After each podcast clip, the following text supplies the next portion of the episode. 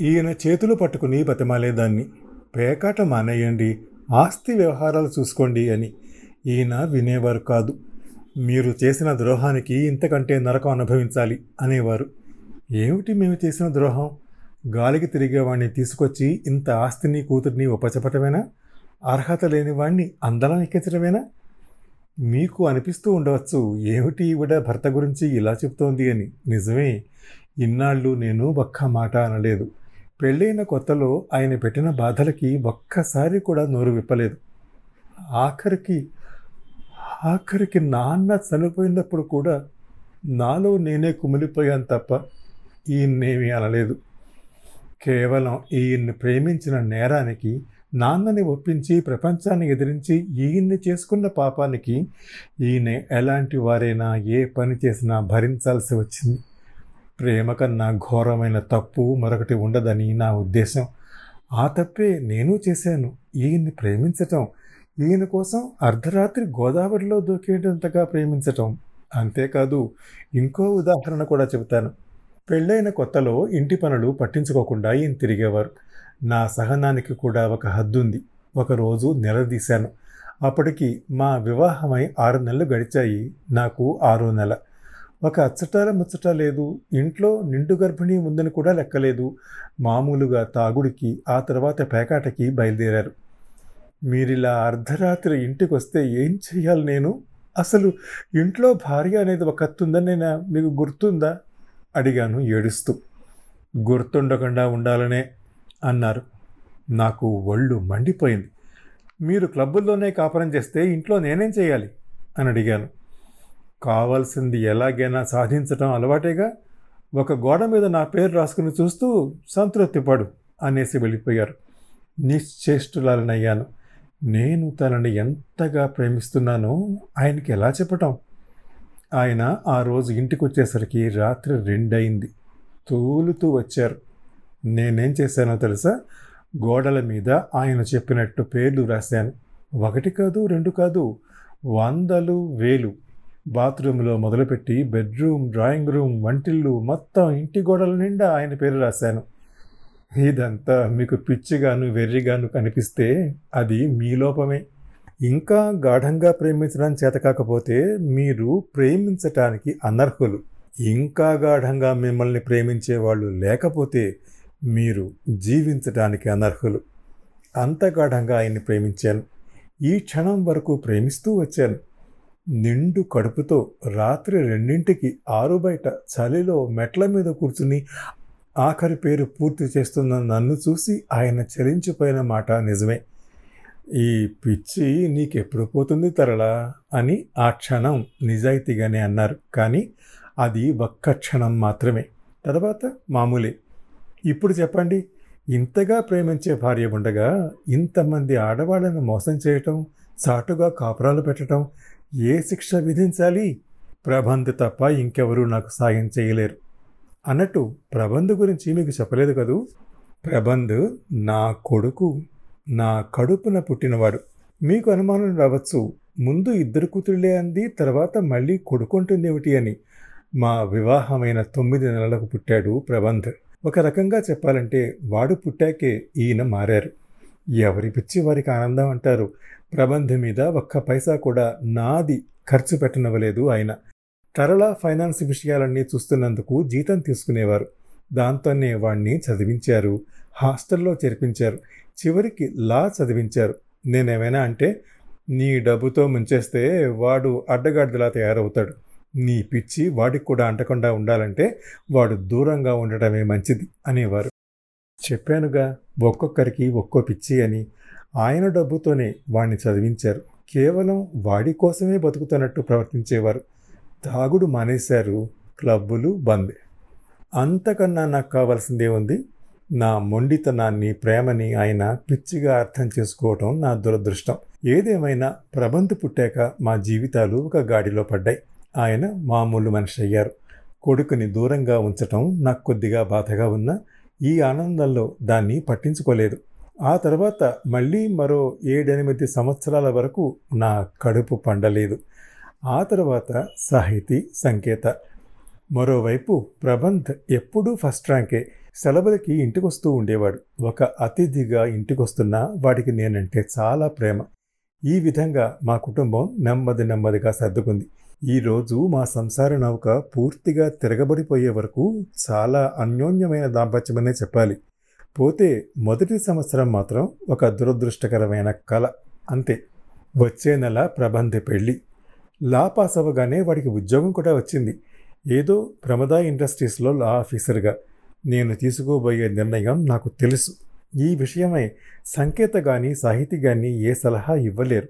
వాళ్ళు మరీ చిన్నపిల్లలు ఒక్క ప్రబంధనే అడగాలి.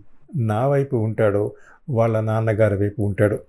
ఇప్పుడు నా సమస్య ఏమిటంటే ఈ వ్యవహారం ఈరోజే తేల్చేయాలా? ప్రబంధ పెళ్ళయ్యే వరకు ఆగాల అని. పెళ్ళికి నెల రోజుల ముందు పెళ్ళి కొడుకు తల్లి తండ్రి విడిపోయారంటే అది చాలా లజ్జాకరమైన విషయం. వాడు చాలా బాధపడవచ్చు.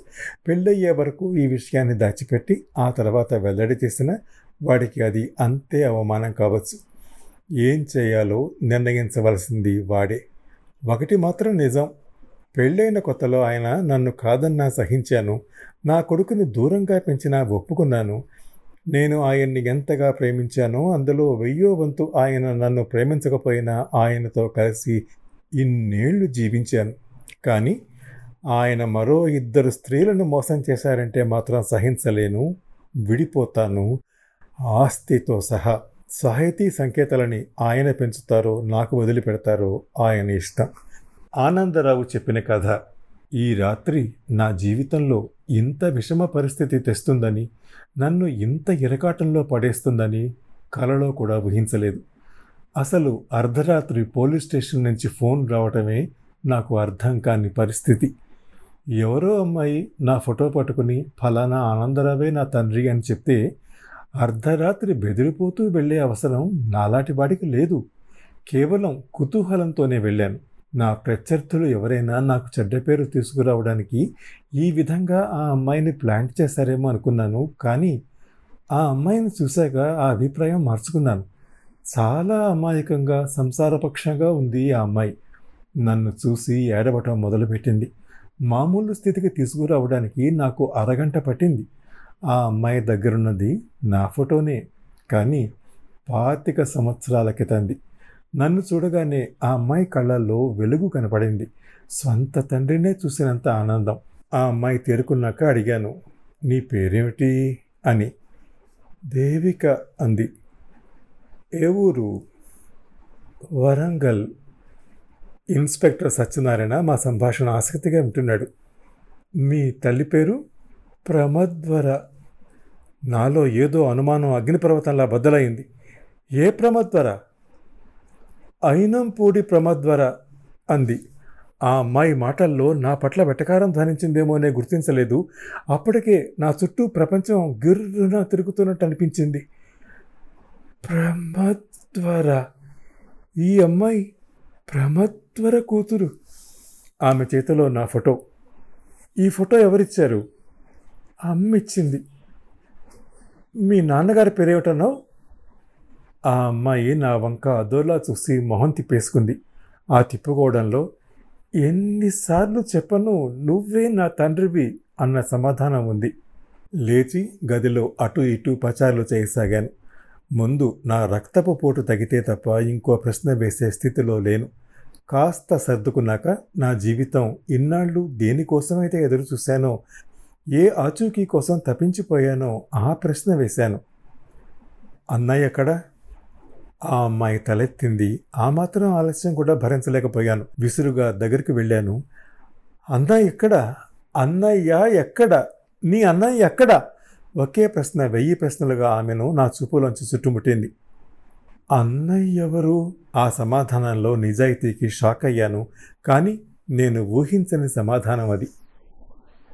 గోపీచంద్ నీ అన్నయ్య? అన్నాను. నాకు అన్నయ్యలు ఎవరూ లేరు. లేరా? రెట్టించాను.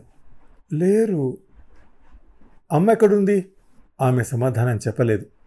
మీ అమ్మ ప్రమద్వర అమ్మ ఎక్కడుంది? అమ్మ చచ్చిపోయింది.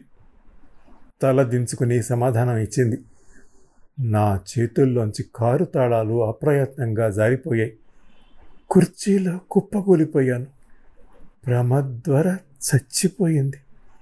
ప్రమద్వర ఇక లేదు నీటి పొర కంటి చుట్టూ కనబడకుండా చేయడానికి విఫల ప్రయత్నం చేయవలసి వచ్చింది. సర్దుకోవటానికి ఐదు నిమిషాలు పట్టింది. నీకు నిజంగా నీ అన్నయ్య గురించి తెలీదా? ఆమె తల అడ్డంగా ఊపుతూ ఊహు నాకు అసలు అన్నయ్య ఉన్నట్టే తెలీదు అంది. అమ్మ చచ్చిపోయి ఎంతకాలం అయింది?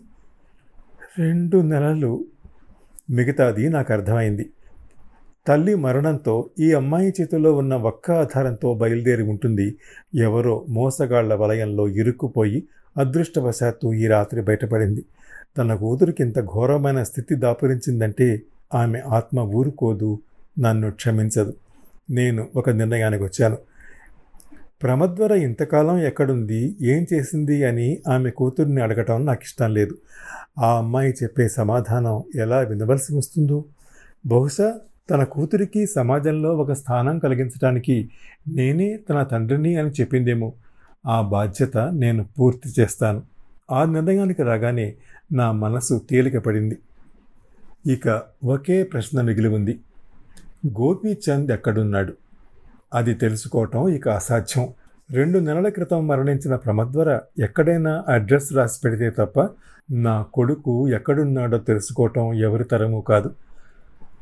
ఒక్కసారిగా పదేళ్ళ వయసు భయపడినట్టు అనిపించింది. వృద్ధాప్యం కృంగదీసింది. ఇన్నేళ్ళు నా మనసులోని ఏమోలో నేను నా కుమారుణ్ణి కలుసుకోగలనని ప్రమద్వర అతన్ని ఒక సంపూర్ణమైన వ్యక్తిగా తీర్చిదిద్ది నా ముందు ఉంచుతుందని ఆశ ఉండేది. కానీ ఆమె జీవితం ఇంత నికృష్టంగా ముగిసిందంటే ఇక గోపీచంద్ ఏమై ఉంటాడని ఆలోచించటానికే భయంగా ఉంది. బయట నా కోసం ఇన్స్పెక్టర్ ఎదురు చూస్తున్నాడని తెలుసు. నేను అతనికి ఈ అమ్మాయి నా కూతురో కాదో చెప్పడం కోసమే పిలిపించాడు.